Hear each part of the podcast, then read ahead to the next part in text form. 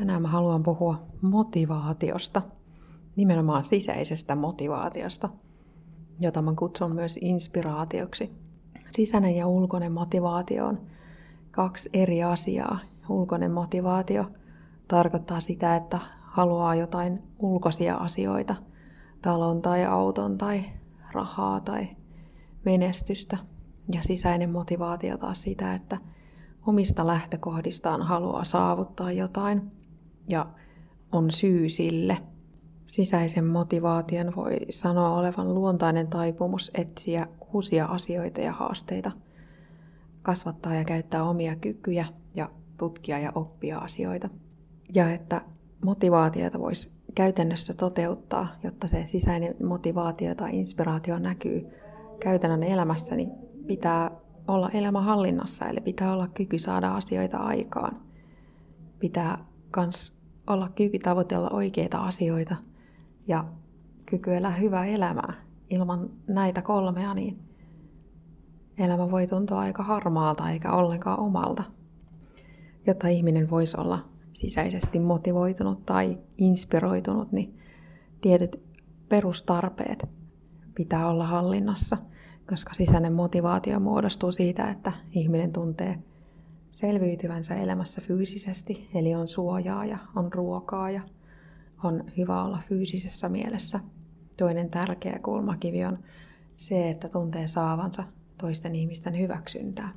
Ja kun nämä kaksi asiaa, fyysinen selviytyminen ja toisten ihmisten hyväksyntä, on kunnossa, on tot, ne, kun ne toteutuu, niin silloin pääsee miettimään itsensä toteuttamisen ja itsensä ylittämisen perustarpeita.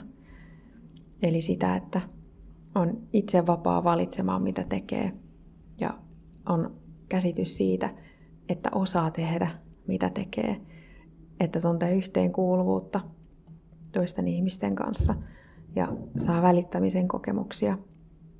Ja sitten neljäntenä, että tuntee vaikuttavansa myönteisesti siinä lähellä oleviin ihmisiin.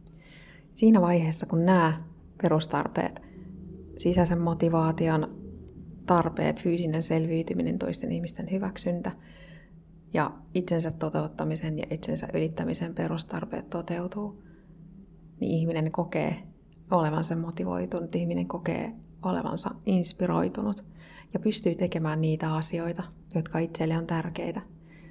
Se edellyttää sitä, että tietää, mikä itselle on tärkeää.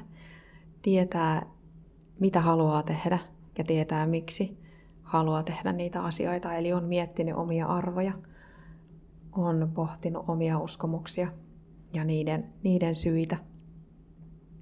Ja on asettanut itselleen tavoitteita ja jonkun päämäärän. Silloin se motivaatio tulee sieltä ihmisen sisältä eikä siitä, mitä joku toinen sanoo tai toinen haluaa sun tekevän, vaan sä tiedät, mihin sä itse haluat mennä, mitä haluat tehdä, mitä kohti haluat mennä. Ja silloin, kun on inspiroitunut, kun on, on kykeneväinen itse motivoimaan itsensä, niin mikään ei pysäytä sua niissä asioissa, joita sä haluat tehdä. Menet vaikka läpi harmaan kiven suomalaisen sanonnan mukaan.